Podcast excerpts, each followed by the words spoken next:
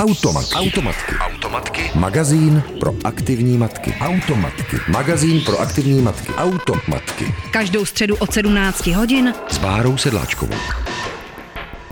Hezké odpoledne, opět vás vítám u Automatek. Dnes si budeme povídat s Pavlou Kouckou, která v nedávné době Automatky již navštívila. Je to psycholožka, terapeutka, autorka konceptu uvolněného rodičovství. Já vás tady vítám, hezký den. Dobrý den. Pavlo, my si dneska budeme povídat o tom, jaké to je, když se lidi rozvádějí. To je takové velmi široké téma. Rozvod a děti a fungování vůbec třeba v oddělených domácnostech. Kdy je vhodné říci dětem, že se rozvádíme, a nebo třeba, že, že už ten rozvod proběhl, když ty děti byly miminka. Uh, no, to je uh, těž, těžká otázka, na těžké otázky nikdy není jako úplně jednoduchá odpověď, jo. ale eh, když bych měla eh, přece jenom něco zobecnit, tak eh, si myslím, že pro ty děti je svým způsobem lepší to vědět jako co nejdřív. A ono někdy si říkáme třeba u těch malých dětí, že na to ještě nemají rozum, že to nemůžou pochopit, ale ono je možná dokonce jako lepší jim to říkat ještě než toho mají rozum a ještě než to můžou úplně plně pochopit, protože jako pak tam není ten šok, rok, ono jim to jako dochází vlastně postupně a, a, a nějakým způsobem se s tím lépe srovnávají. A pak je tam ještě taky ta věc, že děti jsou jako velmi napojené na emoce, zejména matky, někdy otce nebo obou rodičů, ale zejména s tou mámou. Já někdy jako říkám, jak ty děti jako pocházejí z těch našich hlubin, tak jsou na ty naše hlubiny pořád jako nějakým způsobem napojené. Ono to zní trochu magicky, ale ale opravdu jako ta emoční eh, to spojení mezi matkou a dítětem je poměrně intenzivní a dlouho. A ty děti samozřejmě jako tuší nebo cítí, že mezi těmi rodiči něco není v pořádku, že máma je smutná, táta je naštvaný nebo naopak. A, a, možná, když se tohle to převede do slov a může se o tom normálně mluvit, tak těm dětem se spíše uleví. Hmm. Měla by se těm dětem říkat pravda, anebo spíš nějaká taková pohádka. My jsme si s hmm. tatínkem dohodli, že teď bude lepší, když budeme hmm. každý bydlet zvlášť, protože mm, se hmm. trošku hádáme, nebo co mají ti rodiče vlastně no. teda říct? Já, já mám osobně teda lepší zkušenost s pravdou, protože eh, do každé nepravdy eh, se člověk začne časem nějakým způsobem zamotávat. Eh, ty děti mají na to právo to vědět a takhle, lepší je říkat pravdu, ale samozřejmě ta pravda nemusí být jako úplně celá. Jo, pokud, pokud já nevím, prostě je, teď si vymyslím nějaký příklad, manžel chorobně nevěrný a už se to s ním nedá vydržet, tak jako jako nemusím eh, dítěti povídat, podívej se a tatínek zase šel za tou ženskou a, jo, a teď ho nazývat nějakými jako výrazy, tak to samozřejmě ne, ale eh, svým způsobem jako to dítě by mělo vidět pravdu, nemusí vědět celou. A časem eh, se třeba dozví víc, jo, nebo pochopí víc, ale jako myslím si, že úplně nejpozději ve chvíli, kdy to dítě se ptá, tak bychom mu měli popravdě odpovědět ve chvíli, kdy třeba dítě, jako máte pocit, že něco tuší, ale vlastně není tam ten moment jako na to si sednout a říct si, tak pojď, řekneme si, jak to teda mezi mámou a tátou bylo, nebo jakým způsobem jsme fungovali, když už třeba ti lidé spolu nežijí. Mm-hmm, uh, máme mm-hmm. jako čekat do nějakého věku, nebo do, do nějakého momentu, nebo, nebo je to o tom, že prostě bychom si opravdu s těma dětma měli sednout a říct si. A stává se třeba, že, že děti žijou s mámou nebo s tátou, už úplně od útlýho věku. Mm-hmm Mám spoustu kamarádky, který se prostě rozcházeli s partnerem, když dětem byly dva roky. Hmm. Čeká se do pěti, do šesti, do deseti, do patnácti? Nečekat, nečekat, určitě na nic nečekat a vlastně jako to dítě toho rodiče má, i když ten rodič e, se o něj nestará, nevychovává ho, není přítomen v té domácnosti, tak e, by mělo o něm e, vědět a mělo by o něm vědět opravdu od jako útlého věku, by mělo slyšet prostě, kdo byl jeho táta, co dělá, čím se zabývá, proč to vlastně nevyšlo mezi mámou a tátou a ta máma by tyhle ty základní informace měla říct tomu dítěti i sama o sobě a e, dál prostě odpovídat e, na otázky. Nemusí úplně jako na všechno a dopodrobna, ale přece jenom e, je přirozené, že to dítě chce a potřebuje vědět i o tom druhém, druhém rodiči.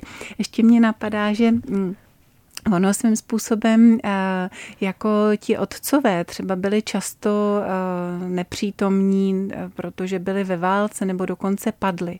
Ale to neznamenalo, že to dítě jako nemá otce, ono má padlého otce a i třeba o toho padlého otce může nebo mohlo to dítě nějakým způsobem opírat svoji identitu. A ono je to opravdu úplně jiné, když to dítě vědělo, můj otec byl, můj táta byl hrdina, a padl za vlast, když, když eh, o tom tátovi vlastně nic neví a nemůže o něj opřít vůbec nic. Jo? Je to mm-hmm. přece jenom půlka, půlka té genetické identity. Automatky. Automatky sebou můžeš vozit v kočárku. Pust si je jako podcast kdykoliv a kdekoliv. Více na wave.cz lomeno podcasty. Automatky. Automatky. Předepraný lifestyle Rádia Wave. Pavlou Kouckou si v automatkách povídáme o rozvodu a o tom, jak s dětmi mluvit ve chvíli, kdy se rozvádíme nebo rozcházíme. Vy jste v minulém vstupu začala právě mluvit o tom, jak v dřívějších dobách třeba otcové padly. Tak eh, já jsem se právě eh, chtěla zeptat na to, jakým způsobem eh, dneska jako přistupovat vůbec k tomu, že se rozvádíme, protože na jednu stranu mám pocit, že je to taková nafouklá bublina toho, jako že hmm. přes 50% lidí se rozvádí a rozchází, je to jako strašné. Hmm. Většinou vám všude vysvětlí, že je to vlastně hrozné, že se jako rozvádět vlastně člověk nemá hmm. a že prostě pro to dítě je základní ta rodina a že to tady vždycky bylo a takhle to má být. Hmm. Na druhou stranu, když se rozvádí tolik lidí, tak to asi jako není zase tak úplně něco nestandardního. A potom je taky samozřejmě druhý proud, který říká, nemůžeš prostě být celý život nešťastná a je mm, špatný to držet nebo i hloupý to držet jenom kvůli dětem, hmm. protože ty děti to stejně vycítí a mají nějaký vzor z té rodiny, tak radši to řeš. Mm-hmm, Jak to teda bylo v minulosti? Nikdy přeci nebyla no. úplně jako dokonalá ta rodina. Nebyla, nebyla, ale eh, je pravda, že ta rozvodovost eh, dříve prostě v minulých jako stoletích až, až do toho 20. Eh, byla minimální.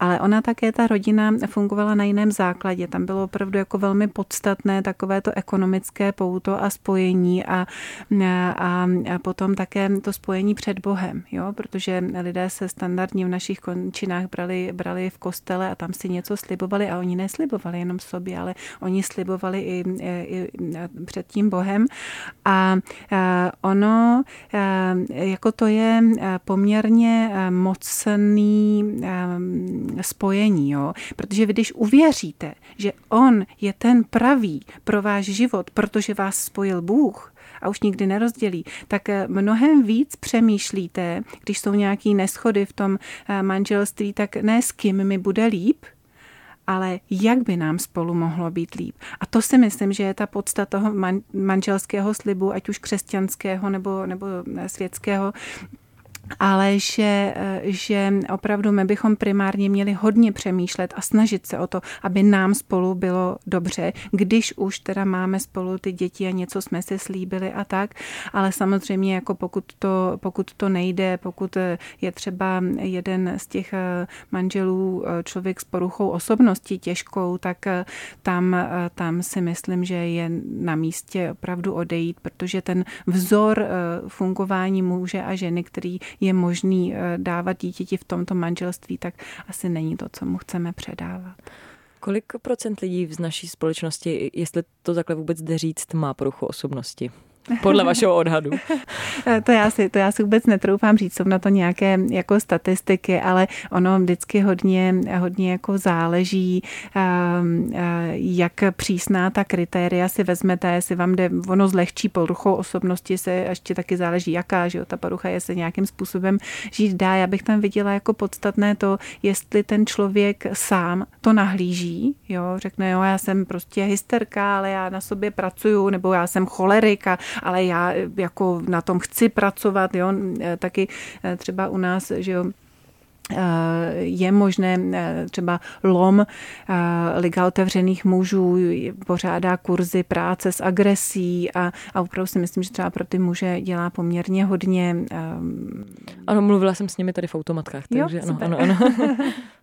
No, takže, takže jako důležité je prostě, aby, aby na tom zachování manželství a na sobě samém chtěli pracovat oba partneři a pak už se dá udělat opravdu hodně mm-hmm. v mhm. rámci párového třeba poradenství nebo mm-hmm. terapie. Když se vrátíme zpátky k tomu, že teda jsou partneři už rozhodnutí k tomu, že se rozvedou. V dnešní době taky přichází do hry velká věc, která se jmenuje střídavá péče, mm-hmm. co, což dříve mm-hmm. taky nebylo. Mm. Jak na to nahlížíte vy? No, já musím říct, já proti střídavé péči eh, v zásadě nic nemám, pokud se na ní dohodnou oba partneři. Ale pokud jeden z těch partnerů nesouhlasí, tak eh, jako vím o případech, kde si myslím, že ta střídavá péče tedy jako rozhodně nebyla v jako nejlepším zájmu dítěte a jako myslím si, že mu dost ubližovala. No je to jako poměrně náročné, když máte střídat ty, ty prostředí, ale fyzický prostředí podle mě dítě nebo podle mých zkušeností zvládne eh, zvládat poměrně bez problému. Máte děti, které s celou rodinou prostě ve čtvrtek večer odjíždějí na chalupu a tam jsou do pondělka do rána a pak se stěhují zase do Prahy. A ty děti s tím nemají víceméně jako žádný problém. Jo? Jsou to dvě fyzické prostředí. Ale eh, v čem já vidím problém, a o tom se jako moc nemluví, tak eh, jako pokud ty dva partneři jsou, nebo ex-partneři jsou na sebe jako, nechci říct ani naštvaní, ale když tam je ta nenávist a opravdu prostě táta schazuje mámu a máma pomlouvá tátu a dělají si na schvály prostě, jak jen to jde. A teď do toho přijde ta střídavá péče a teď to dítě má samozřejmě nejenom dvě fyzické prostředí, ale eh, eh, dvoje hodnoty, dvoje, eh, dvojí kuchyň, dvoje mm, prostě úplně všechno. Ten že okruh, okruh sociální, prostě to jsou jedni lidi, to jsou druhý lidi. A to není jenom ta máma státu, ale prostě ještě že další příbuzní kamarádi, kteří se přestanou jako, jako stýkat že s jedním z těch partnerů, nebo ty partneři se, máma se přestane stýkat s kamarády táty a tak podobně, tak pro to dítě je to, je to obrovsky náročné a e, já osobně si myslím, že e, jako, jak je taková ta vzácná diagnoza, rozštěpená osobnost, jo, nebo člověk se dvojí osobností, eh, tak patří to mezi disociační poruchy, tak my, že tímhle s tím jako velmi nahráváme tomu, aby to dítě si vytvořilo dvě osobnosti, protože ta jedna osobnost nesmí mít ráda maminku, ta druhá nesmí mluvit o tatínkovi a je to úplně, úplně naprosto rozdělený. A taky ta máma chce potom eh, dítěti, aby vlastně bylo jiný, líbí se jiný vlastnosti na něm, jiný věci oceňuje. Ten táta něco úplně jiného. A teď ještě jako, když není eh, překážkou, že to dítě eh, by mohlo chodit do dvou škol, no to je úplně jako úplně zásadní, zásadní problém, který já vidím. Takže v těchto těch případech je to naprosto nevhodné. Vy jste zmínila, že je to vhodné u těch lidí, kteří se dohodnou, tak těch je ale úplně minimální procento, ne? Já bych to jako odhadla na jednotky procent a to si myslím, že není až tak málo. Mm-hmm. Takže to lze. Um... Mm, jde, jde, určitě, určitě. Automatky. Automat. Automatky. Automatky. Tolerujeme, akceptujeme, diskutujeme, neodsuzujeme. S Pavlou Kouckou, terapeutkou a psycholožkou si dnes povídáme v automatkách o rozvodu. Co potom ve chvíli, kdy teda uh, se rozvedeme, probíhá ten rozvod a třeba si u toho ti oba partneři najdou nového partnera, nebo jeden z nich, tak um, v jakém momentě je dobré představit dítěti partnera a jak ho do toho zapojit. My totiž, mm-hmm. když jsme se tady minule spolu no, viděli, no. tak vy jste zmiňovala uh, koncept třetího rodiče. Říkala mm-hmm. jste, že uh, víc uh, souzníte s tím, že než když se partner jako nezapojuje mm-hmm. do té mhm. rodiny, takže uh, ten, ten nový nevychovává děti a tak, že, že oceňujete, když se k tomu, když se do toho jako vkládá. Mm-hmm. Jak tohle to jako, jak vlastně tomu máme rozumět, jak, jak to, jak by to jo, ti, jo. ti partneři měli uchopit ve chvíli, kdy prostě začneme teda s novým partnerem, do toho je dítě a, mm-hmm. a co teď? A tak já si myslím, že pokud to myslíme vážně s tím novým partnerem a opravdu jako chceme spolu žít, tak je velmi jako podstatné, jak si sedne ten partner s dětmi, protože jako my už neexistujeme sama, sama o sobě, ale, ale ty děti prostě budou navždy vlastně naší součástí nebo budou s námi, takže tam bych se opravdu snažila akorát možná jako nechat to dítě jako odtruh urychlit ten, ten rozvod. Jo? Jako, jako tam, když je ten souběh, že jako ten rozvod ještě vlastně probíhá, to dítě se s tím jako ne, nesrovnalo a teď se tam jako objeví najednou prostě s velkou pompou nový partner, tak jako jednak to dítě ho může vinit, že zřejmě kvůli němu jemu se teda jako rozpadlo to manželství a potom ještě jako není vůbec jako nastavené na to, aby vůbec mohlo přijmout někoho dalšího, takže tam bych asi byla trošku zdrženlivější, ale jinak si myslím, že je dobrý, když ten partner se začne zapojovat a prostě eh, účastní se společných akcí a nějakým způsobem se k tomu dítěti vztahuje. Ještě možná napadá mě, často se setkávám s tím, že vlastně tihleti třetí rodiče, nebo vlastně oni se právě ani nepovažují za rodiče, ale říkají, já přece nejsem rodič, hodně jako tak jako se stahují a já říkám, no a kdo jste? Jako vlastně směrem k tomu dítěti. No kamarád, to je takové jako nej, nejčastější slovo, které, které volí a já si myslím, že to není na místě, že není ten člověk jako kamarádem k tomu dítěti a občas se teda setkávám i, že i vlastní rodiče jako chtějí být kamarády s svým dětem, ale to není, kamarád je prostě někdo jiný a rodiče rodič ten člověk, který je navíc. Je jeho no. úloha opravdu úplně rovnoměrná rodiči? Víte co, tohle to je eh, rodina od rodiny. Ono se to nedá úplně, eh, úplně jako ze všeobecnit a hodně to také záleží na tom, jak velké jsou ty děti, jak funguje vlastně ten, ten eh, vlastní rodič toho dítěte, jak se stará, jak je tam nastavená ta péče. Ono je to také jiné, když to dítě chodí třeba jenom na víkendy, nebo když je střídavá péče, nebo když je v péči toho druhého rodiče. Ale obecně jako eh, víc musím říct, že jako podporuju eh, ty eh, vlastně třetí rodiče, aby opravdu byli třetími rodiči, pokud fungují v té společné domácnosti, vychovávají ty společné děti, protože já se často jako setkávám s tím, že vlastně ten třetí rodič přijme všechny povinnosti rodiče, ale nemá žádná práva. A já si myslím, že jako ty povinnosti a práva by měly jako eh, jít ruku v ruce a samozřejmě jako eh, ty děti nemůžete vůbec notit do žádných emocí. Jo? Prostě emoce má každý, jaký má a má na ně právo takový, jaký má. Jo? Takže prostě jestli nemáš ráda eh, tady mýho nového partnera, tak, tak jako ano, máš na to právo, ale vyžaduju slušný chování. A to samý ten nový partner, hele, nemusíš mě mít rád. Jo, já ti upřímně říkám, že já třeba tě mám rád, ale nemusíš mě mít rád, ale vyžaduju, aby se schoval slušně. Hmm. Aby se respektoval taky moje potřeby a tak.